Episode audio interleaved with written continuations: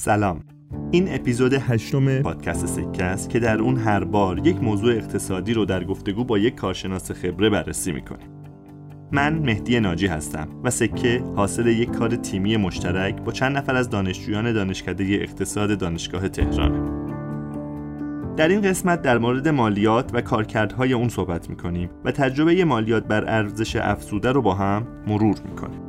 مهمان ما دکتر علی مروی فارغ و تحصیل اقتصاد دانشگاه بوکونی ایتالیا عضو هیئت علمی دانشکده اقتصاد دانشگاه علامه و مدیر اندیشکده حکمرانی شریف. مالیات یکی از موضوعات پیچیده در اقتصاده. واقعا مالیات چیه و چه کارکردهایی داره؟ چرا باید در کشورهایی مثل ما که صاحب ذخایر غنی نفتی هستند از مردم مالیات گرفته بشه؟ در کشور ما چه اقشاری مالیات پرداخت می‌کنن و چه کسانی از پرداخت مالیات فرار می‌کنن؟ نارسایی ها و ناکارآمدی های نظام مالیاتی کشور کدامند و چه راهکارهایی برای درمان اونها قابل طرحه؟ این بخشی از سوالاتیه که قصد دارم از علی مروی بپرسم.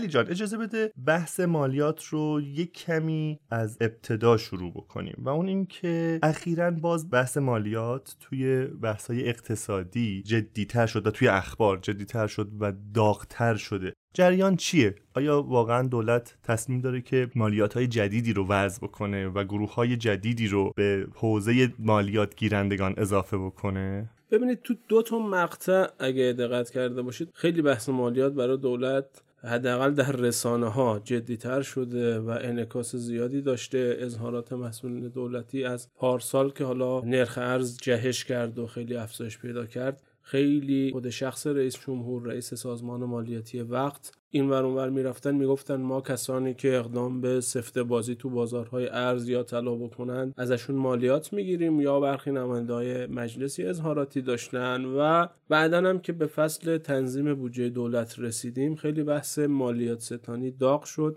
اونم از این حیث که خب به واسطه کاهش درآمدهای نفتی که به دلیل تحریم ها رخ داده بود خب دولت به دنبال یه منابع جایگزینی برای اونها هستش و به نظرش رسیده که مالیات می‌تونه جایگزین خوبی باشه و از این منظر خب بحث مالیات خیلی داره بیان میشه توسط مسئولین دولتی و ضریب پیدا کرده یا بخوام خلاصه بگم یک دولت یه نگاه تنظیمی داره به مالیات برای اینکه انگیزه های فعالان اقتصادی و فعالان بازارهای مختلف خصوصا بازارهای ارز و طلا رو بیاد جهت دهی بکنه و یه نگاه درآمدی داره که بخواد کسری بودجه خودش رو پوشش بده. سوال بعدی من حقیقتش این بود که شما یه کمی بهش پرداختی ولی خب به نظرم باز جا داره اینو مشخصا بپرسم ازت. و اون که اساسا چرا باید مالیات بدیم؟ چون به نظرم می‌رسه که دولت باید اداره بشه و مردم باید مالیاتی بدن تا بتونن دولت رو اداره بکنن مخصوصا برای کشوری مثل کشور ما که به لحاظ ذخایر نفتی و طبیعی غنی هستیم آیا هنوز این مسئله پابرجاست؟ لازمه واقعا مالیات بدیم ما ایرانی ها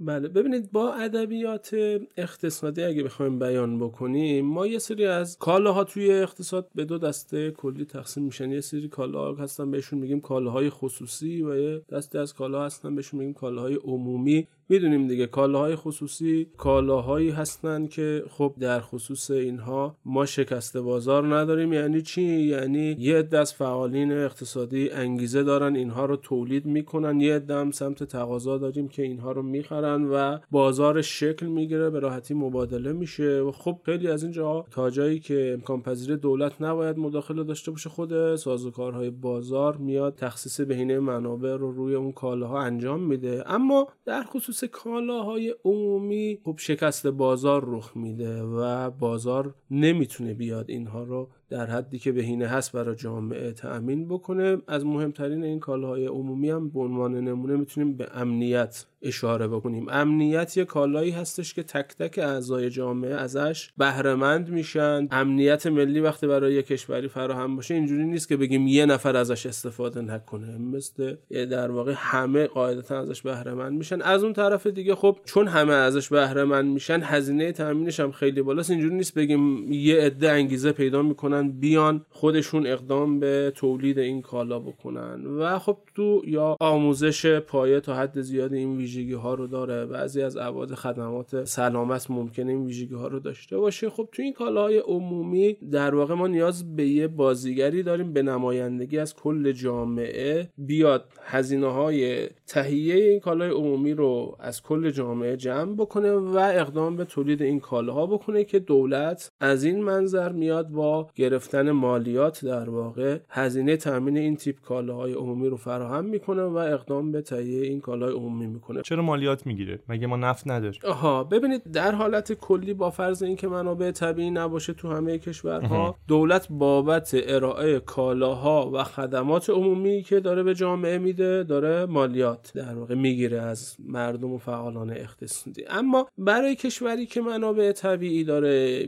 میشه دو نوع برخورد کرد. بعضی از کشورها میگن خب قرار باشه دولت بره از جامعه پول رو جمع بکنه. اون که از قبل این منابع ملی در دسترس دولت هست دیگه. خب از همین ها بیاد استفاده بکنه. خب از همین منظر خیلی میگن تو کشورهای نفتی دیگه نیازی نیست دولت مالیات بگیره و می‌بینیم هم که تو خیلی از کشورهای نفتی یه سری از انواع مالیات ها که اصلا وجود نداره یا نرخ مالیاتی پایینه. من تا یه نگاه دیگه این هستش که خب این منابع خدادادی اینها منابع بین نسلی هستند و خب خیلی از مواقع یه سری از کالاهای عمومی که دارن فراهم میشند ناظر به یه نسل هستن همون نسل فعلی. ما به همین خاطر این منابع طبیعی رو باید صرف اموری بکنیم که برای همه نسل ها منفعت دارن. از جمله مثلا توسعه زیر و اینها یا حد اکثر این که ببریمشون توی بحث های مرتبط با نظام بازنشستگی و نظام چند لایه رفاهی. ولی از اون ور کالاهای عمومی که قرار ارائه بشه همون سازوکار مالیات رو براشون داشته باشیم. به دلیل اینی که هم خیلی شفاف میشه که هزینه تمام شده این کالاهای عمومی تو این کشور چقدر هست؟ یک. دو وقتی مالیات گرفته میشه از شهروندان در اون صورت اثر طبیعی مالیات ستانی این هستش که دولت مجبور به پاسخگویی میشه و دولت خودشون مدیون این هزینه هایی می‌دونه که از طریق شهروندان و فعالین اقتصادی تأمین شده و خب خود این گام خیلی بلندی هست برای تحقق شفافیت و پاسخگویی در حاکمیت. از این منظر خب یه سری میگن گرچه منابع طبیعی هم وجود دارن ولی بهتر عواید حاصل از اونها بره صرف اموراتی بشه که نفعش به نسلهای مختلف می‌رسه نه فقط نسل فعلی. و خب اون مکانیزم تامین مالی کالاهای عمومی هم شبیه آن چیزی که تو دنیا مرسوم هست که همین مالیات ستانی هست به همین شکل عمل بشه براش. من سه تا کارکرد توی صحبت های شما برای مالیات دیدم یعنی پیدا کردم. یکی اینکه نگاه درآمدی که در واقع تأمین مالی بکنه همون خدماتی که داره ارائه میده رو. یکی نگاه تنظیمی به بازار که البته توی صحبت های اخیرت نبود توی پاسخ سال اول من بود که به نظرم اونم نکته مهمیه. و نکته سوم این که وقتی که دولت عملکرد خودش رو و فعالیت های خودش رو با مالیات مردم تأمین مالی بکنه طبیعتا در ازای این هزینه که بر مردم تحمیل می‌کنه ناگزیر به پاسخگویی ولی اینجا یه مسئله ای پیش میاد. به خاطر اینکه اصولا ماها از پاسخگویی فرار می‌کنیم به نظر می‌رسه که مادامی که درآمد نفتی داریم یا یک منبع مالی داریم نباید تمایلی داشته باشیم به اخذ مالیات. جریان چیه که باز دولت داره تلاش می‌کنه که مالیات بیشتری از مردم بگیره؟ ببینید حالا کار کرده مالیات به جز تهیه منابع کافی یا درآمدهای کافی برای دولت که بعد بتونه کالاهای عمومی مثل امنیت رو ارائه بکنه موارد دیگه ای هم هست. مثلا همه ما می‌دونیم که ممکنه توی یه سری از بازارها یا به دلیل وضع نامناسب بعضی از قواعد اقتصادی خروجی فعالیت های اقتصادی و خروجی بازارهای مختلف به این شکل بشه که یه دفعه شکاف درآمدی خیلی زیادی توی جامعه ظاهر بشه. خب اینجا اصلی ترین ابزاری که در اختیار دولت هست که ابزار پسینی هم هست اینکه بیاد مالیات بگیره. با مالیات ستانی از بازیگرانی که خیلی منتفع شدن و باز توضیح اون به بازیگرانی که تو این بازارها جا موندن متضرر شدن و نیاز به حمایت های در واقع حداقلی دارن که اون کف ها در موردشون تامین بشه. خب یه جوری میاد با این مالیات سیاست های باز رو دنبال می‌کنه و سعی می‌کنه حمایت از در واقع بازندگان و حمایت از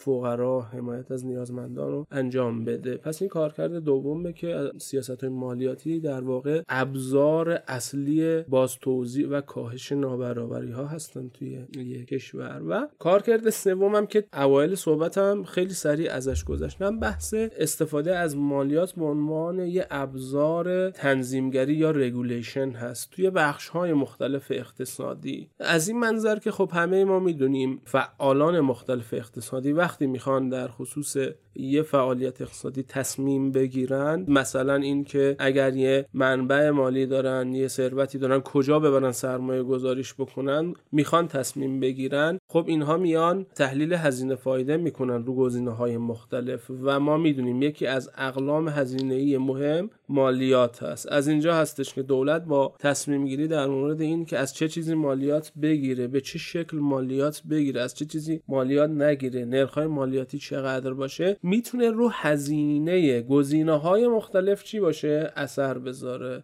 از این طریق در واقع جذابیت گزینه های مختلف رو برای فعالین اقتصادی جابجا جا بکنه کم و زیاد بکنه و به این ترتیب انگیزه های اونها رو مدیریت بکنه به سمت فعالیت هایی که خب به لحاظ اجتماعی می‌تونه بهینه تر باشه و از اون طرف ممانعت بکنه از فعالیت هایی که اثرات مخرب اقتصادی می‌تونه داشته باشه برای اجتماع. البته این موضوعی که میگی برای اقتصادی که قسمت اعظمش متکی هست بر تولید بخش خصوصی کاملا قابل درک. ولی برای اقتصاد کشور ما که شاید بخش خصوصی اونقدر که باید و شاید شکل نگرفته احتمالا کارکرد مؤثری نخواهد داشت. یعنی دولت احتمالا به ذهنش نرسه همچین موضوعی که با ابزار مالیات روی انگیزه تولید کنندگان یا فعالان اقتصادی اثر بذاره. به نظر می‌رسه که بیشتر انگیزه سمت درآمد قضیه است. یعنی احتمالا می‌خواد یک سری هزینه هایی رو پوشش بده با درآمدهای بیشتر و به این دلیلی که به این سمت روی میاره. ولی هنوز من سوال قبلیم رو پاسخش رو نگرفتم. چرا بحث مالیات بازدابه ببینید داغ بودن بحث مالیات که گفتم. این اواخر به دلیل این هستش که خب کسری بودجه نسبتا شدیدی دولت بالا برده به دلیل شوکی که در درآمدهای نفتی رخ داده و برای اینکه اینا رو جبران بکنه گرچه گزینه های متنوعی داره. از جمله این که مثلا می‌تونه بیاد اصلاحات کلیدی رو توی بحث هام یارانه حامل های انرژی انجام بده از اون محل منابع خوبی کسب بکنه یا سیاست های ارزی رو اصلاح بکنه این همه منابع رو که در قالب سیاست ارز و 4200 هدر داد خب این یه محل درآمدی خیلی خوبی بود براش که استفاده نکرد. این گزینه ها رو چون استفاده نکرده تنها گزینه ممکنه روی میزش عملا شده مالیات. و خب چون مالیات از اون و برای دولت مهمه کسری بودجهش رو پوشش بده. از این ور خب مالیات رو زندگی واقعی فعالین اقتصادی و مردم اثرگذاره. خب وقتی که بحث مثلا وضع پایه های مالیاتی جدید مطرح میشه یا لغو یه سری معافیت ها قاعدتا فعالین اقتصادی مردم اینها میلرزن دیگه میترسند که نکنه این مالیات های جدید به اونها اصابت بکنه و خب این عملا بحث رو داغ نگه میداره. ولی خب قبل از این بحث کسری بودجه ببینید اشاره کردم موقعی که ما شوک ارزی رو داشتیم که بعد این شوک منتقل شد به بازار طلا. اونجا مسئولین دولتی عملا یکی از ابزارهای جدی که به زعم خودشون داشتن برای شکل دهی به انتظارات فعالین اقتصادی تهدید یه سری از اقدامات اقتصادی فعالین بازارها با ابزار مالیات بود. البته اونها اون تهدیدشون باورپذیر نبود. حالا به دلایلی که اگه خواستید می‌تونم اشاره بکنم. ولی اون نگاهو داشتن که از از مالیات به عنوان ابزار تنظیمگری استفاده کنن ولو ناموفق بودن به دلیل اینکه روی کردشون به مسئله اشتباه بود ولی این بینش رو داشتن که میشه از ابزار مالیات برای تنظیم انگیزهای فعالین اقتصادی استفاده کرد. چرا؟ چون بخش قابل توجهی از فعالین بازارهایی مثل بازار ارز مثل بازار طلا اینها اصلا الزاما اشخاص حقوقی و بنگاه نیستن. یعنی شما می‌بینید وقتی شوک ارزی رخ میده یا یه حبابی در یه بازاری شکل می‌گیره اتفاقا بخش قابل توجه از اون سمت تقاضا توسط خانوارها و در واقع اشخاص حقیقی به وجود اومده. و اونجاها اگر ابزار مالیاتی به درستی پیش از شک وضع شده باشه به درستی استفاده بشه می‌تونه واقعا موثر باشه. هرچند که دولت انگیزه این رو داشت که به عنوان ابزار تنظیمگرانه از مالیات استفاده کنه ولی چون روی کردش اشتباه بود خب موفق نبود در اون مقطع که تقریبا میشه حدود یک سال یک سال و نیم پیش دیگه. با تعریف و توصیفی که شما از مالیات کردی یه سوالی که به نظرم جای طرحش هست اینه که واقعا چه کسانی باید مالیات بدن؟ چون که اخیرا دکتر پارسا اعلام کردن که یه همچین چیزی که نصف میلیاردرها توی مملکت مالیات نمیده. اینجا سوال مطرح میشه که اساسا مالیات به کی تعلق می‌گیره و باید به ثروت ما در واقع مالیات ببندیم یا از ثروت مالیات بگیریم یا از درآمد. حالا سوال کلی ترم رو اول جواب بده. کیا باید مالیات بدن توی این اقتصاد؟ ببینید اگر با اون رویکرد اول به مالیات یا اون کارکرد اول مالیات که جذب منابع مالی برای ارائه کالاهای عمومی هست بنگریم میگیم خب چون همه افراد منتفع میشن از این کالاهای عمومی قاعدتا همه باید به نوعی مالیات. بدن. منتها وقتی میایم اون کارکرد دوم مالیات که سیاست های باز توضیعی هست رو لحاظ می‌کنیم اینجا میگیم اتفاقا بایستی مالیاتی که ستانده میشه چی باشه؟ متناسب با سطح درآمد باشه مثلا و متناسب با میزان آیدی باشه که فعالین مختلف اقتصادی به واسطه فعالیت در بازارهای مختلف از این اقتصاد این آیدی ها رو کسب کردن. متناسب با اون باید مالیات بپردازن و اینجا خب اتفاقا تبعیض در مالیات ستانی از مردم و بنگاه ها و اینها موضوعیت پیدا می‌کنه. ببین در واقع داریم یک اسم به کار و ببخشید از منظر کارکرد سوم که روی کرده تنظیمگران هم هست اونجا اتفاقا کسانی که از اون طراحی هایی که سیاستگزار براشون کرده از حیث این که خب چه رفتارهایی رو انجام ندن که به لحاظ اجتماعی بهینه باشه خب کسانی اگه از این سیاست ها تخطی بکنن خود به خود مالیات بهشون اصابت می‌کنه دیگه. پس کسانی مالیات رو می‌پردازن که اقداماتشون در راستای نفع عمومی و اجتماعی نیست. ما برای یک عنوان که همون مالیات هست بیش از یک کارکرد داریم تعریف می‌کنیم. این چیزی که به ذهن تلاقی می‌کنه بعد از فهم این مطلب اینه که احتمالا باید گونه های مختلفی از مالیات هم داشته باشیم. شاید بد نباشه اینجا این سوال رو مطرح کنیم که انواع مالیات چیا هستن؟ چند دست مالیات داریم؟ ببینید انواع مالیات که خیلی متنوعه ولی اگر بخوایم خیلی جواب شسته رفته به این سوال شما بدیم شاید اینجوری تقسیم بندی بکنیم بهتر باشه که ما سه نوع مالیات اصلی داریم. سه نوع مالیات اصلی داریم که دو نوعش بنگاه ها رو درگیر خودش می‌کنه و یک نوعش خانوارها رو. ما مالیات بر ارزش افزوده داریم و همچنین مالیات بر درآمد شرکت ها که سازمان مالیاتی برای جمع آوری این دو نوع مالیات مخاطبش کیا هستن بنگاه ها هستن به بنگاه ها شرکت, شرکت ها اصناف بله. شرکت اینجا منظور چیه؟ شرکت که ترجمه همون corporate هست corporate income tax مالیات بر درآمد شرکت هر شخص حقوقی هستش که داره فعالیت اقتصادی انتفاعی انجام میده. پس یعنی اگر من مثلا یه سوپرمارکت کوچیک داشته باشم شامل حال درآمد بر شرکت ها نمیشه مالیات بر درآمد شرکت. حالا نکته اینه در ما پس یه موقع یه سری بنگاه ها و شرکت هایی داریم که شخصیت حقوقی دارن. منتها بعضی از مشاغل هستند که ممکنه ثبت حقوقی نشده باشند به واسطه نظام حقوقی یک کشوری. ممکن توی یک کشوری حتی اگر شما سوپرمارکت هم را میندازی مجبوری بری یه ثبت شرکتی بکنی یا یعنی یه سوپرمارکت هم یه شرکتی حساب بشه. ممکنه یه نظام حقوقی باشه شما همچین ثبتی رو نکنی ولی بری مجوز یه صنفی رو بگیری. به این تیپ فعالیت ها توی نظام اقتصادی کشور ما میگیم اصناف. اصنافی که از صنف های مختلف اصناف و مشاغل. پس اصناف مشاغل رو هم در بر می‌گیره بله این در بر می‌گیره. اون corporate income tax با فرض اینه که تو نظام حقوقی اینها هم شخصیت حقوقی می‌گیرن ولی خب اگرم نگیرن چون اینها از طریق فعالیت شغلیشون دارن درآمد کسب می‌کنن به اون درآمد مالیات تعلق می‌گیره. خب دو دسته رو شما گفتی. یکی ارزش افزوده یکی درآمد شرکت بله مالیات بر ارزش افزوده هم مالیات ببخشید اول سومی رو بگیم. سومی چیه؟ درآمد؟ سومی نوع مالیات هم بهش میگن مالیات بر مجموع درآمد فرد یا خانوار یا پرسونال اینکام تکس بهش میگن PIT هستش که مخاطب سازمان مالیاتی در این نوع مالیات خانوارها هستن یا افراد هستن و مالیات رو از اونها میاد می‌گیره. خب ما اینها رو کدومش رو توی ایران داریم؟ ببینید ما مالیات بر درآمد شرکت ها رو که از قدیم الایام داشتیم و خب چندین دهه هست که این مالیات رایج هست. مالیات بر ارزش مالیاتی که کارمندها پرداخت می‌کنن هم جز همین دست مالیات؟ نه حالا نه. مالیات کارمندها در قالب یه نوع پی آی تی حالا بهش می‌رسم. مالیات بر درآمد شرکت ها رو پس ما از قدیم الایام داشتیم. مالیات بر ارزش افزوده رو قانونش سال 1387 به صورت یه قانون موقت تصویب شد. از سال 1387 با نرخ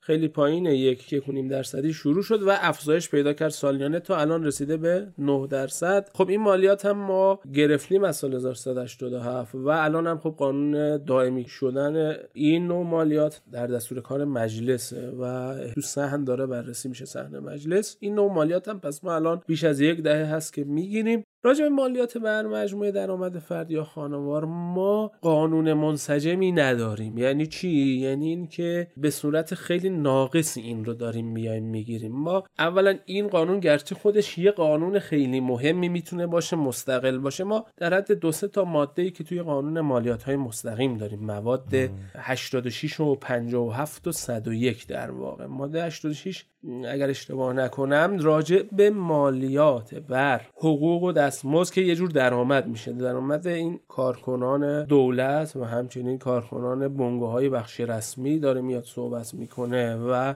خب این نوع مالیات بایستی قبل از این که حقوق اونها پرداخته بشه توسط اون دستگاه دولتی یا اگه بنگاهی هستش که بخش رسمی بنگاهی که متعلق به نهادهای حاکمیتی باید قبل از پرداخت حقوق فرد ازش کسر بشه ارسال بشه برای سازمان مالیاتی. به همین خاطر بهش میگیم مالیات تکلیفی. یعنی خود اون دستگاه اجرایی اون نهاد دولتی یا اون بنگاه تکلیف داره قبل از پرداخت دستمزد. اون مالیات رو بگیره بفرسته برای سازمان مالیاتی. یه اون مواد در واقع باقی مونده که گفتم اونا به نوعی همین نوع مالیات بر درآمد رو دارن ولی بردنش توی اصناف و مشاغل دیگه. از اونها میاد مالیات رو سعی می‌کنه بگیره. اینها رو شاید یه جوری بشه ما بیایم یه نسخه خیلی خیلی رقیق شده و خیلی ناقصی از پی آی تی شاید بتونیم فرضش کنیم که البته اونم تو دل قانون مالیات های مستقیم ماست که قانون مالیات مستقیم هم بنمایه اصلی و هسته اصلیش در واقع مالیات بر درآمد شرکت هاست. اما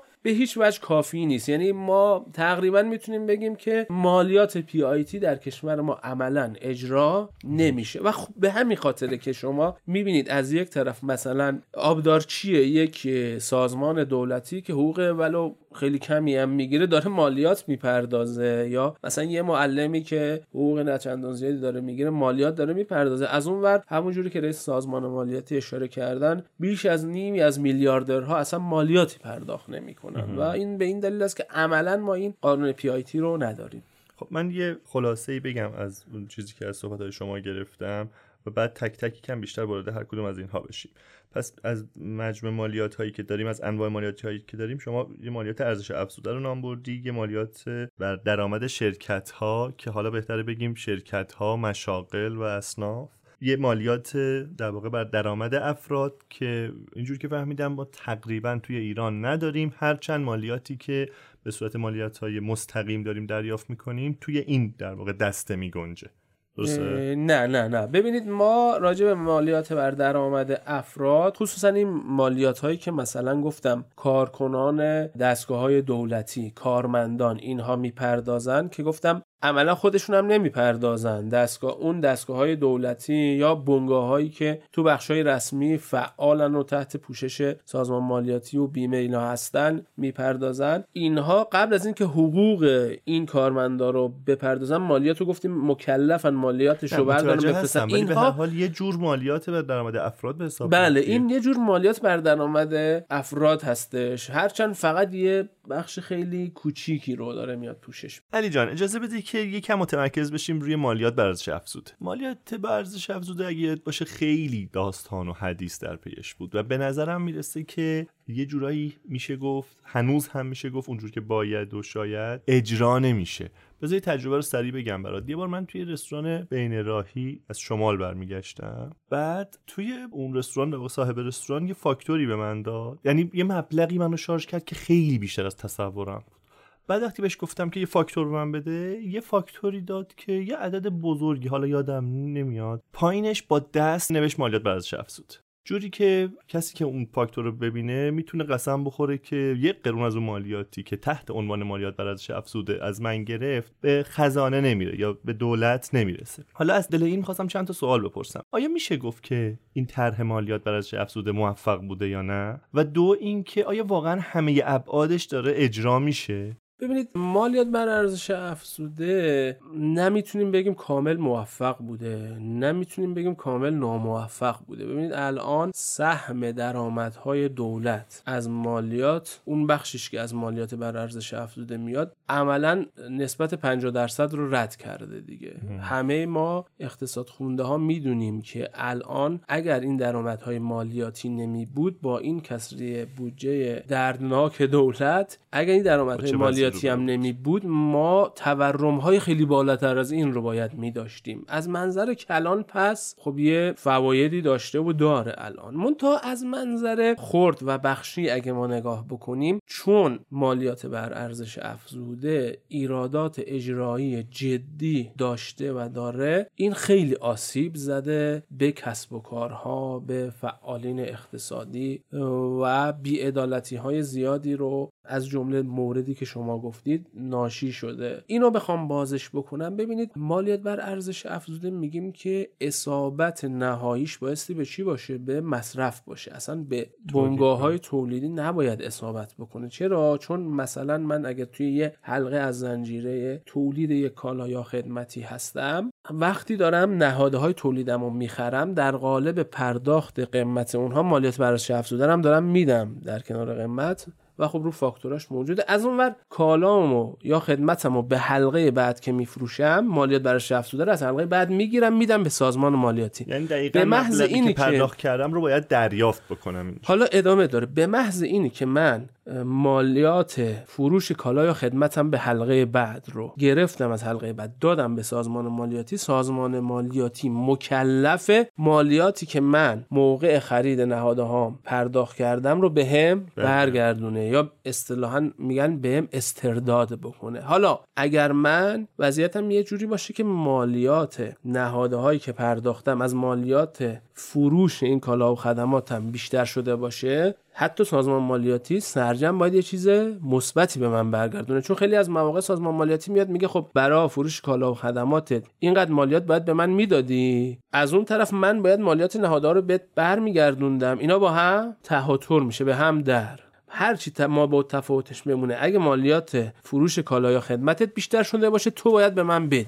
اگه مالیات خرید نهادهات بیشتر شده باشه من باید بهت بدم استرداد داشته باشم. نکته اینه که سازمان مالیاتی سازمانیه که بیشتر دوست داره بگیره تا اینکه بده. اینم البته دلیل کاملا منطقی داره. دلیلش چیه؟ دلیلش مکانیزم انگیزه چی هستش که قانونگذار ما برای سازمان مالیاتی قرار داده. طبق ماده 217 قانون مالیات های مستقیم که شبیه این ماده رو ما در قانون مالیات بر ارزش افزوده داریم حالا ماده دقیقش الان خاطرم نمیاد ولی حدسم اینه ماده سی بود.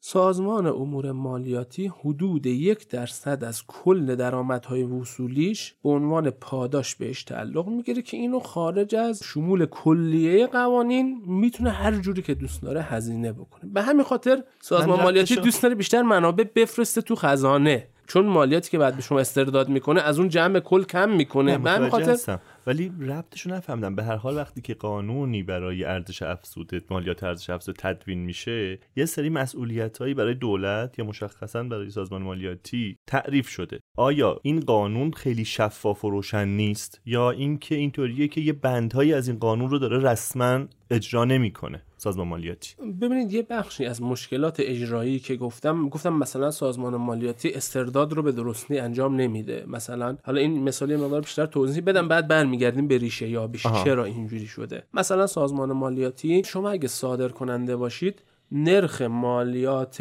ارزش افزوده شما صفره. یعنی چی؟ یعنی مالیات کالا و خدماتی که به خارج از کشور فروختید با نرخ صفر اعمال میشه. یعنی شما نباید هیچ مالیاتی به سازمان بدید. از اون طرف معافه صفر. یعنی باید نرخ صفر کنی ولی برگرده نه نه. نرخ صفر یعنی شما فقط اظهارنامه میدی به سازمان مالیاتی. آها. هیچ مالیاتی نمیدی. از اون طرف شما مالیات نهادات سازمان مالیاتی بیاد به شما برگردونه. استرداد داشته باشه. اینو تو همه کشورها صادرات رو نرخ صفر می‌کنن. چرا؟ چون یه سیاست تشویقی برای صادرات. مثلا اینجا از اون جمله مواردیه که گفتم مالیات می‌تونه کارکرد تنظیمی داشته باشه. انگیزه ها رو بیاد تقویت بکنه. خب سازمان مالیاتی اگر فرایند استردادش مشکل داشته باشه عملا این ابزار تنظیمی کار نمی‌کنه دیگه. کما اینکه خب خیلی از صادرکنندگان ما در سالهای گذشته نتونستن اون منابعی که از سازمان مالیاتی طلبکار میشن رو بگیرن. اما این البته این دو سه نمونه از ایراداتی بود که در اجرای این قانون رخ داده. ها ایرادات دیگه هم هست. مثلا فرض کنید شما سازمان مالیاتی بایستی طبق این تعریفی که ما کردیم بره مالیات رو در کل زنجیره رسد کنه و بگیره. آیا سازمان مالیاتی این کار رو می‌کنه؟ تو خیلی از موارد نه. حلقه های مختلف رو میره جدا می‌گیره بدون اینکه حلقه شفاف بشه. اصلا دلیل اینکه مالیات بر افزوده میگن یه مدلیت مدرن و خوبیه چون این زنجیره های تولید کالا و خدمات رو باید شفاف بکنه. ولی اگه قرار باشه سازمان مالیاتی به درستی این رو اجرا نکنه نه تنها اینو شفاف نمی‌کنه بلکه خب مالیات بر افزوده. ما گفتیم قرار اصابت بکنه فقط به مصرف. بنگاه ها رو اذیت نکنه. نه تنها اینو شفاف نمی‌کنه و نه تنها فقط به مصرف اصابت نمی‌کنه عملا یه دردسری برای بنگاه ها خواهد شد دیگه. یعنی میره عملا از بنگاه ها می‌گیره. بعد اینجا مشکلی که پیش میاد چیه؟ یه در واقع ظلمی در حق بنگاه های بخش رسمی رخ میده. چرا؟ بنگاه که تو بخش رسمی فعالیت می‌کنن زیر رادار نظام مالیاتی و تامین اجتماعی و اینها هستند. عملا اینها بایستی این مالیات بر افزوده رو بپردازن. اون بنگاه هایی که تو بخش غیر رسمی فعالیت می‌کنن مثلا کالای قاچاق خرید و فروش می‌کنن مثلا اینها عملا اون مالیات نمی‌پردازن و 9 درصد از اون بنگاه های بخش رسمی چی؟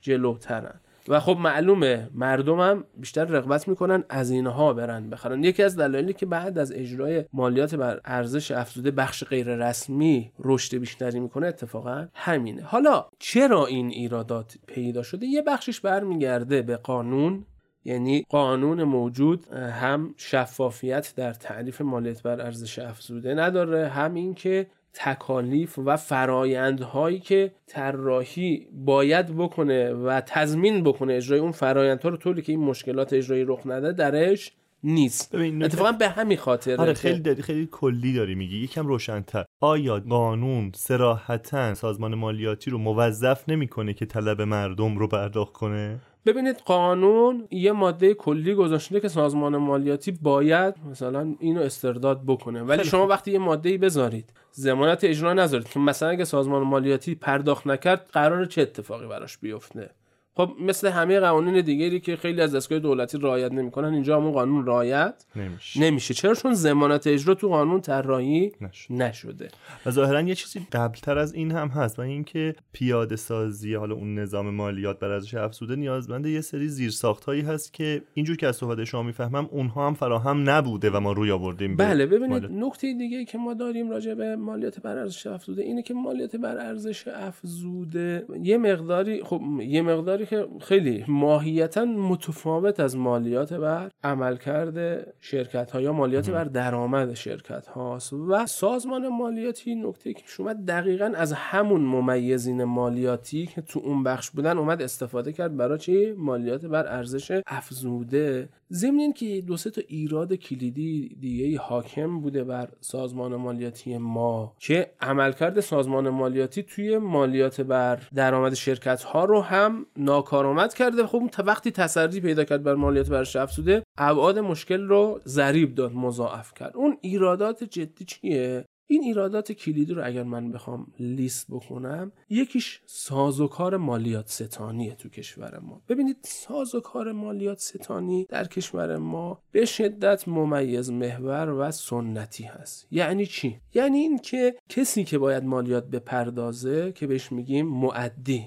یا اون فعال اقتصادی خب اظهارنامهش رو میفرسته برای سازمان. حالا قبلا به صورت کاغذی میفرستاده الان حالا الکترونیکی هم می‌تونه بفرسته و اینها. بعد نگاه سازمان مالیاتی اینه که اظهارنامه ای که معدی براش فرستاده مثل ادعای اونه. و فرض ما اینه که این ادعاش درست نیست مگر اینکه بیاد برای ما اثباتش بکنه. و ممیز مالیاتی هم با این پیش فرض میره سراغ معدی و فرایند رسیدگی و تشخیص رو به نمایندگی از سازمان میره انجام بده. خب وقتی ممیز میره سراغ معدی. عملا همه چیز ختم میشه به چی؟ به ممیز. به ممیز ممیزی که بایستی بیاد اینجا قضاوت بکنه که اظهارنامه معدی چقدر با واقعیت منطبقه. ممیزم چیکار می‌کنه؟ ممیزم انواع داده ها و اطلاعات دیگری که در دستش هست و از اسناد و مدارک معدی می‌تونه پیدا بکنه رو میاد مبنا قرار میده و قضاوت می‌کنه. البته این برای وقتیه که ممیز آدم کاملا سالمی باشه اما اگر ممیز خیلی تعهد بالایی نداشته باشه و خب زندگیش هم خرج زیادی داشته باشه ممکنه با معدی با هم کنار بیان و یه بخشی از حقوق دولت رو این وسط یا حقوق جامعه رو این وسط تضییع بکنن. در قالب چی؟ کم تخمین زدن مالیات واقعی اون معدی و اون بخشی که کم تخمین زدن رو بین همدیگه تقسیمش بکنن. حالا این روایت رو شنیدیم. باید چه اتفاقی بیفته که این اصلاح بشه؟ پس یکی از ایرادات جدی چون که می‌دونی؟ ممیز محوریه حالا که باعث باعث شده متاسفانه فساد قابل توجهی هم بین ممیزین مالیاتی باشه و یه شاخص خیلی کوچیک میدانی البته. ما داده دقیقی براش نداریم دیگه. شما می‌بینید حقوق ممیزین مالیاتی حقوق بالایی نیست ولی می‌بینید یه بخش قابل توجه اینا اکثرا خونه های بالا شهر دارن. اکثرا هم اینجوری نیست که بگید از پدرانشون بهشون به ارث رسیده. از کجا این ثروت بهشون رسیده؟ خب به دلیل رشمه های کلانی که بوده و فساد زیادی بوده که توی این فرند مالیات ستانی رخ داده. متاسفانه همچین مواقعی اولین چیزی که به ذهن سیاست گذار می‌رسه اینه که نظارت رو بر ممیزها زیاد بکنیم. حالا به هر طریق ممکن و بعد یه عدهشون رو احتمالا با مجازات های سنگین روبرو بکنیم تا بقیه چشمشون بترسه و دیگه اتفاق نیفته. واقعا راه مقابله با این فساد چیه؟ ببینید پاسخ این که روشن از نظر علم روز دنیا تو حوزه های مختلف از جمله اقتصاد اونم اینه که خب شما وقتی ناظر رو به صورت خیلی غیر هوشمندانه زیاد بکنی عملا تعداد شرکای اون فساد رو بیشتر کردی. یعنی اون رقم بیشتر میشه و میزان حیف و میل احتمالا بیشتر میشه.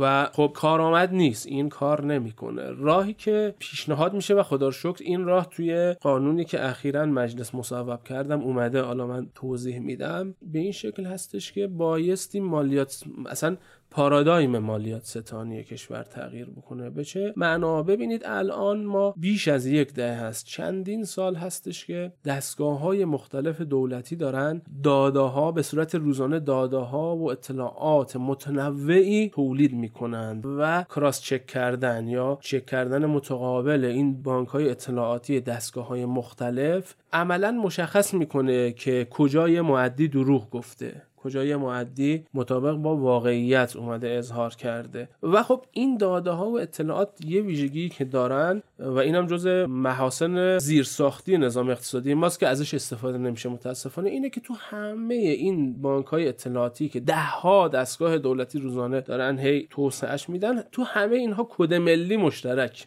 یا برای اشخاص حقوقی کد اقتصادی مشترک. خیلی راحت این داده ها می‌تونن با هم دیگه مرج بشن. یا اگه لازم باشه با هم دیگه از چک بشن. و معلومه اصلا یک فرد مثل ممیز به هیچ وجه توانمندی همچی کاری رو نداره. این کار باید با استفاده از ظرفیت های ابر کامپیوترها با فرایندهای دیتا ماینینگ و اینها صورت بگیره. پس خب می‌تونیم منتظر باشیم که در آینده نزدیک کلا ممیز بله اصلا اصلا ببینید یه قانونی آذر ماه سال گذشته تو صحن مجلس هم خوشبختانه تصویب شد. چی بود؟ یه لایحه دولت سال قبل ترش فرستاده بود به مجلس تحت عنوان لایحه صندوق مکانیزه فروش. اون لایحه رو مجلس اومد تغییرات قابل توجهی درش داد عنوانش هم گذاشت قانون پایانه های فروشگاهی و سامانه معدیان. کاری که مجلس کرد اونجا چی بود؟ مجلس اونجا چند تا کار بزرگ اومد انجام داد. اولین کاری که انجام داد این که اصلا یه پارادایم مالیات ستانی رو ریل گذاری کرد که کامل متحول بشه. از ممیز محوری به سمت مالیات ستانی سیستمی و هوشمند. به چه معنا؟ ببینید اونجا طبق موادی که تو اون قانون تصویب شد نگاه به معدی کاملا عوض شد. معدی نظام مالیاتی پیشورز بر اینه که قابل اعتماده. و داده هایی که میاد توی پورتال خودش تو سامانه معدیان سازمان که قرار سازمان مالیاتی را بندازه ثبت می‌کنه پیشورز اینه که اینها صحیحه. مگر اینکه سازمان مالیاتی بره با این داده کاوی دیتا ماینینگی که تو بانک های اطلاعاتی دستگاه مختلف دولتی که در اختیارش هست انجام میده مغایرت ها رو کشف بکنه مغایرت ها رو هم کشف کرد دیگه خودش نمی‌تونه مستقیم بره سراغ معدی. باید ببره نزد هیئت حل اختلاف مالیاتی. اگر هیئت حل اختلاف مالیاتی حکم داد که سازمان مالیاتی درست میگه در اون صورت معدی چی میشه؟ هم مکلف میشه مالیاتی که اظهار نکرده رو بپردازه هم این که جرایمش رو بپردازه هم به مدت سه ماه غیر قابل اعتماد میشه. یعنی با سیستم فعلی باش برخورد میشه. این خوشبختانه تصویب شد و ضمن که تو اون قانونم ابزارهای کافی به نظام مالیاتی هم داده شد. از جمله اینکه خب بانک مرکزی همواره سازمان مالیاتی گلمنده که بانک مرکزی و شبکه بانکی همکاری نمی‌کنن به ما داده نمیدن. اونجا زمینه دسترسی در اون سیستمی نظام مالیاتی به تراکنش های بانکی فراهم شده. خوشبختانه.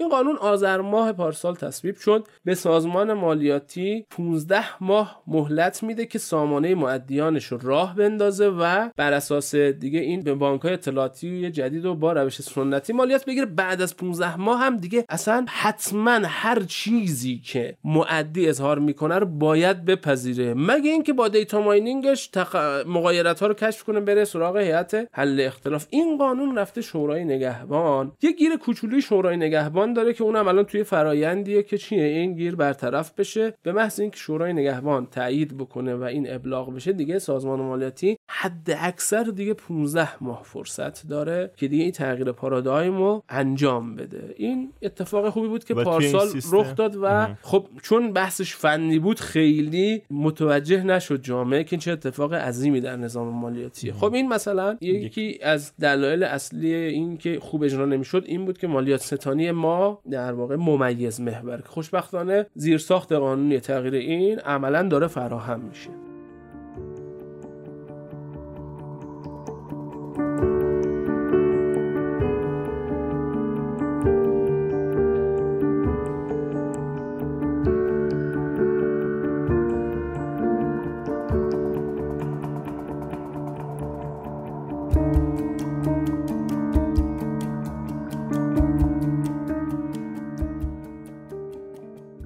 سیستمی که گفتی که چک میشه با data set ها اظهارات مودیان. تک تک این اظهارات واقعا چک میشه یا اینکه نه به صورت تصادفی و random چک میشه؟ ببینید اول از همه اینکه راجع به هر مودی اینو مد نظر داشته باشیم که خیلی از اطلاعاتی که سازمان مالیاتی می‌خواد از مودی یعنی تو سیستم فعلی که سنتی می‌خواد توی حالت هوشمندانه و سیستمی اصلا چون توی تعامل مودی با بقیه دستگاه دولتی اظهارات این اطلاعات قبلا به اونها داده شده اتوماتیک از سیستمای اونجا خونده میشه میاد روی پورتال مودی میشینه اصلا دیگه نیاز نیست ما مودی رو به زحمت بندازیم. فقط اون موارد محدودی که جاهای دیگه ثبت نشده مودی باید بیاد توی اون سامانه ثبت بکنه. پس از این منظر خود فرایند مالیات ستانی رو برای مودی خیلی راحت تر ولی واقعا حجم و کیفیت data data یی که سازمان مالیات داره اینقدر هست که بتونه به حدی هست که واقعا بتونه اینها رو به خوبی بله بله. ببینید ما ده ها دستگاه دولتی داریم که میگم روزانه اینا داره داده هاشون به روز میشه. ببین مثلا ما داده های اداره ثبت اسناد رو داریم. مشخص می‌کنه کی چه معامله ای رو تو اموال منقول و غیر منقول انجام داده که روش سند خورده. ما داده های اداره ثبت احوال رو داریم. داده های اداره گذرنامه رو داریم. داده های شهرداری ها رو داریم. داده های تراکنش های بانکی مهمتر از همه چیز داریم. این همه دستگاه شما به هر حال هر فعالیتی می‌خوای انجام بدی دیگه بجز این که با سری اشخاص حقوقی غیر دولتی یا اشخاص حقیقی غیر دولتی باشه حتما با این دستگاه دولتی اصابت می‌کنه. اونم تو کشور ما که ماشاءالله دولت اینقدر عریض و طویله. پس داده ها تا حد زیادی چون دسترسی قانونی هم به سازمان امور مالیاتی دادیم هم تو ماده 169 مکرر قانون مالیات مستقیم فعلی که سال 94 اصلاح شد هم توی این قانون اخیری که گفتم قانون پایانه فروشگاهی سامانه مؤدیان اختیار قانون کافی هم به سازمان مالیاتی دادیم اینها رو داره. منتها ببینید خود فرایند داده کامی یا دیتا ماینینگ اینجوری نیست که بگیم فرایند بدون هزینه ایه سازمان مالیاتی برای اینکه هم این فرایند با هزینه بهینه تری براش تمام بشه هم اینکه خیلی سریعتر و چابکتر بتونه فرایند مالیات ستانیش رو انجام بده خود به خود بعدا به این جمع‌بندی می‌رسه که بره سراغ مودیان ریسکی تر درست. حالا مولفه های تعیین مودیان ریسکی تری که تازه مودیان ریسکی تر هم اینجوری نیست که ممیزش رو سراغشون بفرستا اینها کسایی هستند که سازمان امور مالیاتی فرایند data mining های خیلی پیچیده تر و خیلی مفصل تری رو راجع به اینها میاد انجام میده. و خب قاعدتا از اون طریق میاد یه سری مودیان رو انتخاب می‌کنه. حالا از فاکتورهای مهم در این که یه مودی ریسکی تر باشه یعنی مثلا یک اندازه مودیه شما سازمان سازمان مالیاتی میصرفه. رو بنگاه هایی که مثلا گردش مالی چند هزار میلیارد تومانی در سال دارن خب خیلی انرژی بیشتری صرف بکنید تا مثلا یه سوپرمارکتی که مثلا تو محل ما هستش. خب اینا منطقی و طبیعتا تو اجرا خود سازمان مالیاتی اینها رو رعایت خواهد کرد. بسیار خوب. از معضلات سیستم ممیز محور گفتی. توی این بیش از ده سالی که ما مالیات بر ارزش افزوده رو در واقع در دستور کار قرار دادیم آیا توی این سیستم هم مالیات تانی ما مبتنی بر ممیزها بوده؟ یعنی ممیز محور بوده و آیا اون مشکلاتی که ممیزها توی سیستم سنتی داشتن اینجا هم باش روبرو بودیم؟ بله دقیقا. ببینید اینجا گرچه ممکنه. مثلا من خیلی می‌دیدم تو مصاحبه های رئیس سابق سازمان مالیاتی آقای تقویمی نژاد خیلی می‌گفتن که ما اصلا چون مالیات علر رأس و توی مالیات برش افزوده نداریم اینجا دیگه ممیز محوری چالش برانگیز نیست و اینها. نه اینجا بخوایم منصفانه و مبتنی بر واقعیت صحبت کنیم. اینجا هم این ممیز محوری به این مفهوم که ممیز در نهایت باید بره اظهارنامه معدی رو تایید یا رد بکنه به شدت رایجه. ببینید تو مالیات برش افزوده ما چون میگیم جریان کالا یا خدمت اطلاعاتی که معدی باید بده زیاد نیست یعنی شما باید بگید چه کالاها و خدماتی رو به عنوان نهاده خریدید از چه کسی خریدید با چه قیمتی و چه مقدار. و چه کالای خدماتی رو فروختید به چه مقدار فروختید با چه قیمتی به چه کسانی. شما فقط باید این اطلاعات رو بدید. مونتا ما توی قانون خب یه جایی داریم میگیم که معدی اگر بخشی از معامله خودش مثلا بخشی از فروش خودش رو کتمان بکنه چه اتفاقی میافته؟ هم باید اون بخش کتمان شده رو مالیاتش رو بده هم با یه نرخی جریمه بهش تعلق می‌گیره. و جالبه تو قانون فعلی هم گفتیم این جریمه سال به سال هی این جریمه چی میشه؟ میاد این نرخ جریمه تمدید میشه. و خب به دلیل این که تعداد پرونده های مالیات بر افزوده زیاد بوده ممیزین هم کم بودن مثلا شما می‌بینید سازمان مالیاتی پرونده های یه معدی که مال مثلا سال 89 بوده رو تازه داره رسیدگی می‌کنه. ممیز رفته به درست یا به خطا رفته مثلا کتمان بخشی از فروش اون اومده گفته در آورده. خب شما می‌بینید این نرخ جریمه هم بهش تعلق گرفته. این سالها رو هم اومده تصاعدی انباش شده. شما می‌بینید مالیات طرف مثلا شده 10 میلیارد تومن. جریمهش شده 100 میلیارد تومن. خب این همه رو شاکی می‌کنه دیگه. خب توی خیلی از جاهای دیگه ببینید چون گفتیم که سازمان مالیاتی خودش دوست داره ممیزینش درآمدهای مالیاتی بیشتری وصول کنن دیگه. چرا؟ چون حجم کلی وصولی ها میره بالا و اون یک درصد پاداش که خودش می‌گیره بیشتر میشه. خب این خود به خود ممیزین رو به این سمت سوق میده که تا جایی که ممکنه مالیات بیشتر بشه و استرداد نداشته باشن. خب شما میرید تو دنیا واقعی می‌بینید مثلا ما پرونده ای داریم که طرف صادر کننده بوده ممیز اومده. برای اینکه سازمان به این مالیات نده گفته شما درسته یه بخشی رو صادر کردید و از این محل چون صادرات نرخ صفر بوده شما بدهکار می‌شدی ولی یه بخشی هم تو بازار داخل فروختی کتمان کردی به ما اظهار نکردی. بعد طرف بیچاره از محل مالیات و جرایم اون کلی هم بدهکار شده. مثلا سازمان مالیاتی باید بهش دو میلیارد تومان می‌داده. الان اندازه ده میلیارد تومان بایستی این به سازمان مالیاتی بده. یعنی با جابجا کردن اینه که شما کتمان کردید. حالا یا مالیات بر فروشتون رو یه بخشی از فروشتون رو کتمان کردید یا اونجا نهادهایی که خریدید رو بیش از حد اومدید اظهار کردید. یعنی روی اینا ممیز میاد حرف میزن چون سیستمی هم نیست که چک بشه. حالا یکی ممکنه بگه خب معدی میره اعتراض می‌کنه. معدی بره اعتراض بکنه. اینجا ایراد دوم نظام مالیاتی ما رو می‌تونم بیام عنوان بکنم. اونم اینه که ببینید سازمان مالیاتی در نظام مالیاتی ما همه کار است. یعنی چی؟ یعنی این که تمام کارکردهای نظام مالیاتی رو ما سپردیم به سازمان مالیاتی. به هر حال یه مرجع بالاسری باید داشته باشه دیگه. اسما ما اومدیم وزارت اقتصاد رو گذاشتیم بالا سر سازمان مالیاتی ها. اما دو سه تا ایراد دارم. اول از اول از همه این که اون یک درصد پاداش درآمدهای وصولی که میاد به وزارت اقتصاد سی درصدش رو خود وزارت اقتصاد برمیداره. میره تبدیل به پاداش های خود مدیران ارشد و معاونین وزارت اقتصاد میشه. بعد می‌خواد شما مثلا مقایسه بکنید می‌بینید حقوق معاونین وزرا و اینها تو وزارت اقتصاد مثلا از وزارت کار بیشتره. آقا این که خیلی عجیبه که اینجوری که شما داری میگی وزارت اقتصاد مرجع شکایات معدیان از سازمان مالیاتی در که مرجع شکایات باید یه مرجع قضایی باشه. ببینید حتی اینم نیست. یعنی عجب. چی؟ یعنی این که ما توی وضعیت فعلی اومدیم گفتیم که مثلا کارکرد سیاست گذاری مالیاتی و سیاست گذاری نظام مالیاتی اینا رو متولیش وزارت اقتصاده عملا بقیه کارکردها رو سپردیم به سازمان مالیاتی. یعنی وزارت اقتصاد نقش قضاوت تو این زمینه داره؟ نقش قضاوت نداره. حالا توضیح میدم. این خیلی شست ببینید ما مثلا بعضی از کارکردها هستش. کارکردهای هر نظامی از جمله نظام مالیاتی اینا با هم تعارض منافع داره. یعنی چی؟ به عنوان نمونه کارکرد مالیات ستانی با کارکرد دادرسی مالیاتی تعارض منافع داره. شما به عنوان سازمان مالیاتی اومدی از من مالیات گرفتید. من از نحوه مالیات ستانی شما به دلیل اینکه ممیز محور ممیز اومده علکی فروش من رو گفته من کسمان کردم من شکایت دارم. باید بیام کجا؟ برم هیئت حل اختلاف مالیاتی. هیئت حل اختلاف مالیاتی کجاست؟ تو دل سازمان مالیاتی. کیا این رو میچرخونن؟ همه کارش سازمان مالیاتی و افراد کارمندان سازمان مالیاتی که اتفاقا تو شبکه همکاران و رفقای همین ممیزن. ببینید ما هیئت حل اختلاف مالیاتی چه هیئت بدوی چه هیئت تجدید نظر چه شورای عالی مالیاتی همه زیل سازمان مالیاتی هن.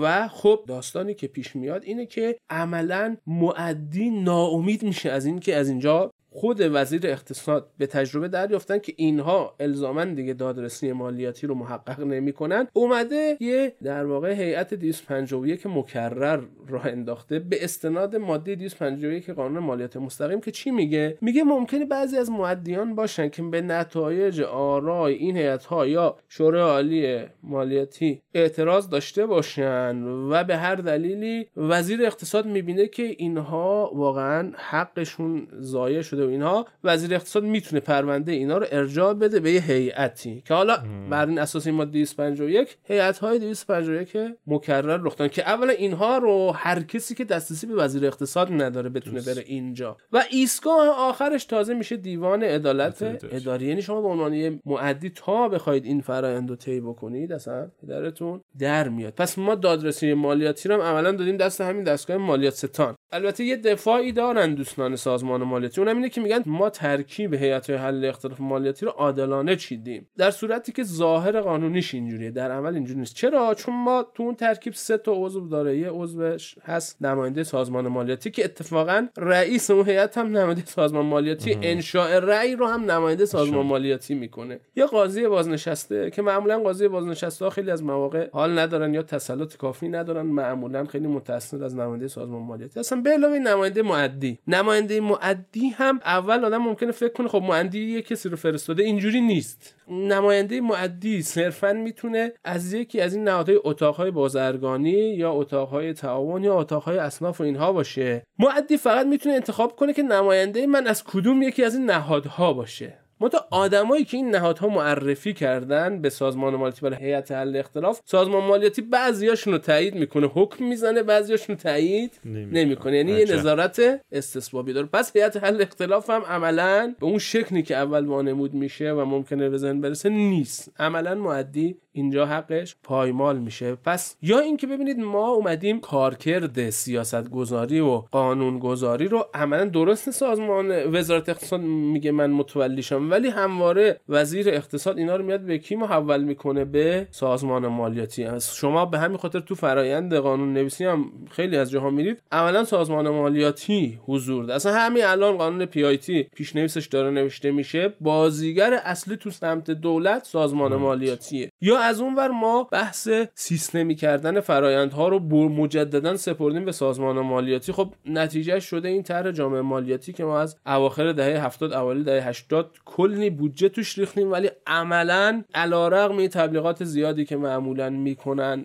می‌کنه سازمان مالیاتی خیلی دستاورد زیادی روی زمین نداشته. با توجه به این همه حیف و میل بیت المال که در اونجا شده. خب پس ما یه بحث دیگرمون اینه که همه این کارکردها رو در عمل اومدیم سپردیم به دستگاه مالیات ستانمون. یه سری از کارکردها معطل مونده. مثلا اینو میشه میشه گفت این محور دوم بحثای شماست. یعنی همین که محور دوم به نظر می‌رسه که همون بحث تعارض منافع و اینکه بله بله. متمرکز شده همه در واقع ناظر و مجری در یک بله, بله. سازمان. بله بله. دقیقا. ناظر مجری داور همه اینها در یک سازمان متمرکز شده و این کارکردها تعارض منافع داره. اصلا وقتی توی یه سازمان متمرکز بشه عملا یه سری از این کارکردها ذبح میشن. به همین خاطر ما دادرسی مالیاتیمون دیگه عملا دادرسی درش نیست که حالا بخواد کسی دلخوش باشه به این یه معدی به اون دلخوش باشه. و ارزم بزرگ بر شما محور دیگه یعنی محور نهایی دیگه که داریم اینه که ما سازوکار انگیزشی که به سازمان مالیاتی دادیم که بر اساس اون انگیزه پیدا بکنه. چون ما طرف دولت می‌خواد سازمان مالیاتی انگیزه داشته باشه واقعا مالیات ها رو بیاد بره بگیره. این یه سازوکار معیوبیه. درسته سازمان مالیاتی باید از اینکه مالیات بیشتری وصول میشه خوشحال بشه. به این خاطر ما باید یه پاداش بهش بدیم. ولی اینکه این رو اینقدر خارج از ضوابط و قواعد بذاریم که یک درصد کل وصولیا فارغ از اینکه وصولیا چه چجوری اومده درآمدهای مالیاتی چجوری وصول شده و فارغ از این که سازمان مالیاتی چقدر داره به محیط کسب و کار آسیب می‌زنه بیایم یک درصد همینجور بدیم. از شمول کلیه قوانین مقایرم مستثنا بکنیم. نتیجهش این میشه که تنها فاکتور مؤثر برای سازمان مالیاتی چی میشه؟ صرفا درآمدهای مالیاتی میشه. دیگه به دنبال این نمیره که پارادایم مالیات ستانیشو خودش بیاد سیستمی بکنه. در صورتی که اگه شما بیای پاداشش رو وصل کنید به چی؟ به میزان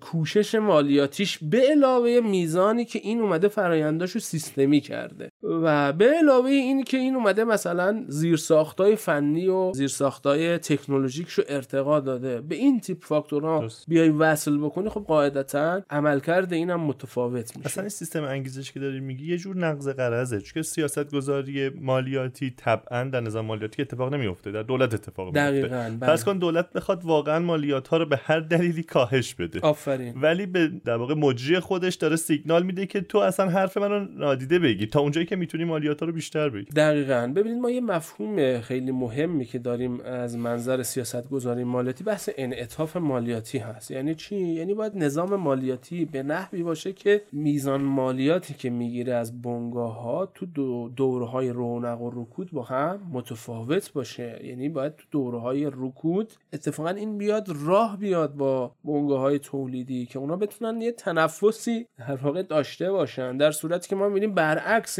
اینجا اینجا اتفاقا تو دوره های رکود چون دولت از اون ور می‌خواد کسری بودجهش بیشتر با درآمدهای مالیاتی پوشش داده بشه اتفاقا فشار بودجه بیشتری به سازمان مالیاتی میاره و اینا نمیان که به عنوان متولی سیاست گذاری مقاومت کنن بگن که نه تو این شرایط بنگاه ها بایستی مالیات کمتری بدن باید نرخ و کم بکنیم. اتفاقا شما می‌بینید سازمان مالیاتی از افزایش نرخ ها کاملا هم حمایت می‌کنه. در عمل فشار زیادی هم به بنگاه ها تو شرایط رکودی میاره. و می‌خواد شما می‌بینید تو شرایط رکودی برعکس میشه. اتفاقا فضای کسب و کار از مالیاتی حتی بدتر هم میشه نسبت به دوره های رونق. دقیقا چیزی که با انعطاف مالیاتی در تضاد کامل قرار داره.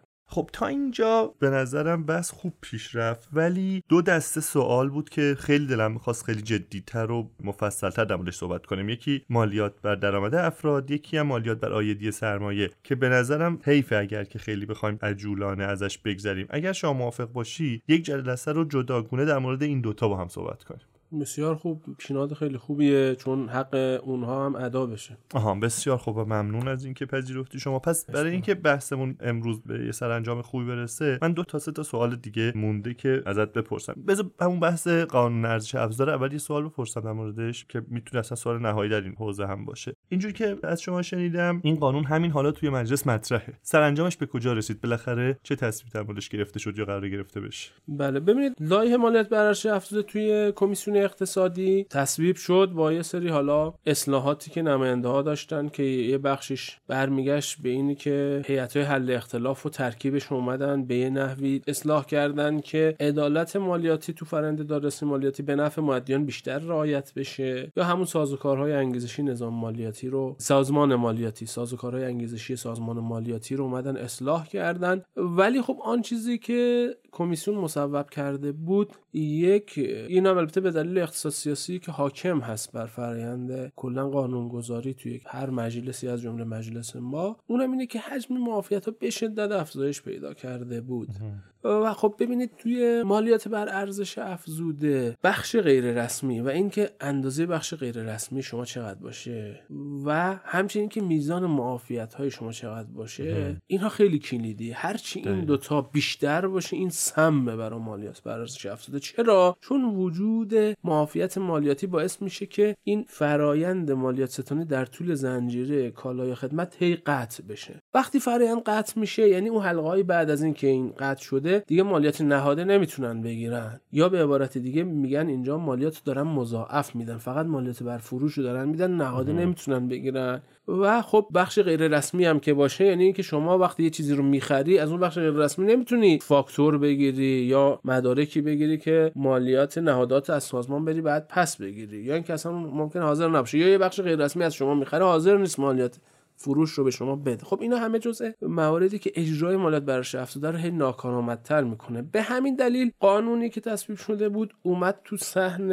علنی همین هفته های گذشته. تا ماده نوهش که بحث معافیت ها بود تصویب شد و خب نسبتا خوبم پیش رفت. ولی چون معافیت حجمش خیلی زیاد بود و اینها مجددا برگشت خورد به کمیسیون اقتصادی. کمیسیون اقتصاد کار خیلی سختی رو الان در پیش رو داره چون بایستی این اشتهای زیاد نمایندگان برای وضع معافیت های مکرر رو بایستی بیاد مدیریت بکنه. معافیت ها رو از قانون فعلی باید کمتر بکنه اتفاقا نه اینکه بیشتر بکنه. و خب این منتظریم که ببینیم خروج کمیسیون چه خواهد شد و بعدش انشالله بیاد تو صحن با اون اصلاحات دیگری که گفتم بیاد تصویب بشه. و چقدر امیدواری که این سیستم مالیات بر ارزش افزوده واقعا به یه جایی برسه که بتونیم بگیم که داره با موفقیت و با یه استانداردهای لازم اجرا میشه؟ ببینید اون قانون پایانه های فروشگاهی سامانه معدیان در واقع یکی از زیرساختهای اصلی اجرای صحیح قانون مالیات بر افزوده است. خوشبختانه اون تصویب شد. از این حیث خب سطح امید خیلی افزایش پیدا کرد. این تغییرات دیگه ای که تو این قانون داده مجلس کمیسیون اقتصادی از جمله همین که گفتم تعاریف رو شفافتر کرده از مالیات بر ارزش افزوده خیلی از ابهامات قانونی رو برطرف کرده فرایند دادرسی مالیاتی رو اومده عادلانه تر کرده ترکیب هیئت های حل اختلاف رو فرایندش رو منطقی تر کرده. متناسب با همون تغییر پارادایم به مالیات ستانی این نوشته شده سازوکارهای انگیزشی سازمان مالیاتی رو اومده اصلاح کرده.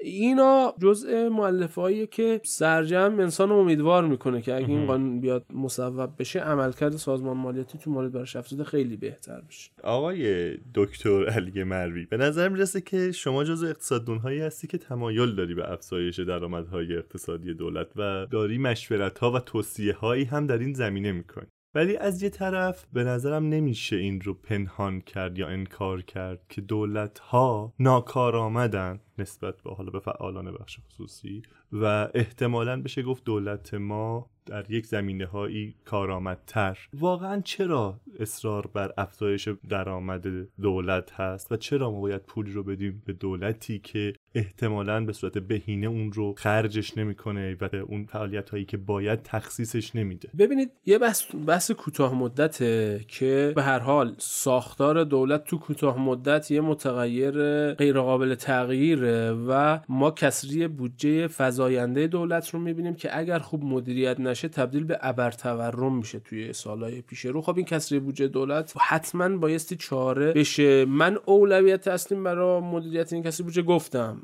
در وهله اول اصلاح یارانه پنهان حامل های انرژی هستش. منتها اون رو به حال این دولت زیر بارش نرفته و ظرفیت حکمرانیش هم نشون داده که به خوبی شاید نتونه انجام بده. گزینه های دیگه ای که میمونه یکی از اصلی ترین گزینه ها مالیاته. ولی وقتی ما میگیم مالیات منظور این نیست که مثلا نرخ مالیات بر عمل کرده شرکت ها نرخ مالیات بر درآمد شرکت ها مثلا از این 25 درصد بشه 30 یا 40 درصد.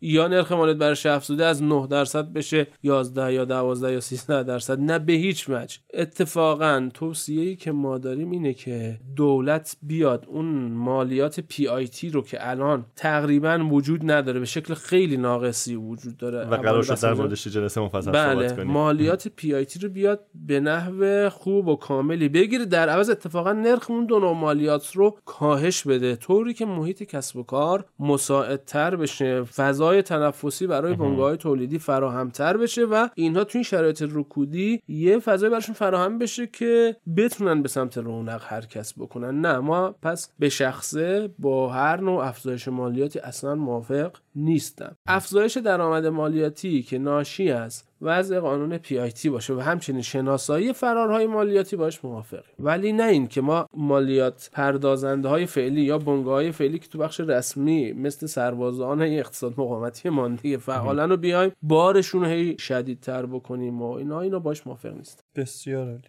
یکی از کارکردهای اصلی که برای مالیات شما ازش نام بردی همون نگاه تنظیمی یا به مدیریت اون سیستم انگیزشیه. ولی تو صحبتات ظاهرا یعنی به نظرم رسید که ظاهرا نظام مالیاتی ما داره عکس اون عمل می‌کنه. یعنی یه سری از این اقدامات واقعا افزایش انگیزه برای فعالیت های غیر رسمی رو در بر داره. یه سریش افزایش انگیزه برای فساد و رشوه خواهی رو در بر داره. این یه جور نقض قرض به ذهنم می‌رسه. ولی اگه بخوام در در قالب سوال مطرح کنم که می‌تونه سوال پایانی ما باشه اگر شما بخوای یک جنبندی از این بحث داشته باشی و ایرادات فعلی نظام مالیاتی رو خلاصه بکنی اون چیه؟ اون رو مشتاقم بشنویم. ببین اگه بخوام خیلی خلاصه بحث و مطرح کنم میام الگوی حکمرانی فعلی نظام مالیاتی رو ایرادات اصلیشو میگم که به نظر من دو تا ایراد اصلیش خیلی برجسته است و منجر به این نحوه عملکرد نظام مالیاتی ما شده. اولین ایراد رو حالا اشاره هم کردم. اونم این که ما اومدیم توی طراحی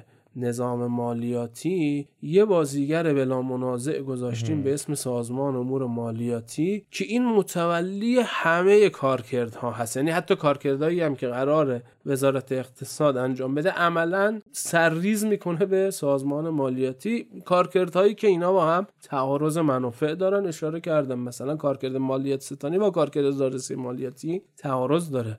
مالیات ستانی خیلی جاها با سیاست گذاری مالیاتی قابل جمع نیست با قانونگذاری مالیاتی با استفاده از ظرفیت تکنولوژی های جدید. اینها خیلی از مواقع این کار یا ارزیابی عمل کرده اصلا خود نظام مالیاتی و دستگاه مالیات ستان و بخش مختلف بازیگران مختلف این نظام مالیاتی. خب اینها رو این کارکردار ما باید به بازیگران متفاوتی بسپاریم و تعارضات منافعش هم به خوبی برطرف کنیم. خب این نیست و ضمن این که گفتم خود پارادایم مالیات ستانی ما هم به شدت سنتی و ممیز محور هستش که حالا توی دومی خوشبختانه زیرساخته قانونیش فراهم شده برای حلش. ولی کماکان ما نیاز به یه اصلاحات قانونی جدی داریم که این تقسیم کارکردها به بازیگران مختلف متناسب با اون ملاحظات رفع تعارضات منافع صورت بگیره. پس این یه محوره. یه بحث دیگه هم از حیث الگوی حکمرانی می‌تونیم بگیم. اونم اینه که ببینید ما الان از اون سه نوع مالیات اصلی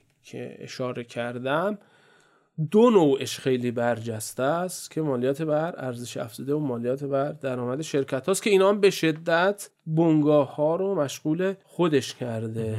و از اون طرف مالیات PIT که خیلی از مواقع اون نقش ابزار تنظیمگری بودن مالیات در مالیات PIT اتفاقا متجلی میشه. اون عملا مغفوله. و خب این باعث شده که به بنگاه های بخش رسمی فشار خیلی زیادی بیاد. از اون ور سازمان مالیاتی ابزار کافی برای مقابله با فرارهای مالیاتی رو نداشته باشه. بسیار خوب. گفته خوب بود. متشکرم ازت.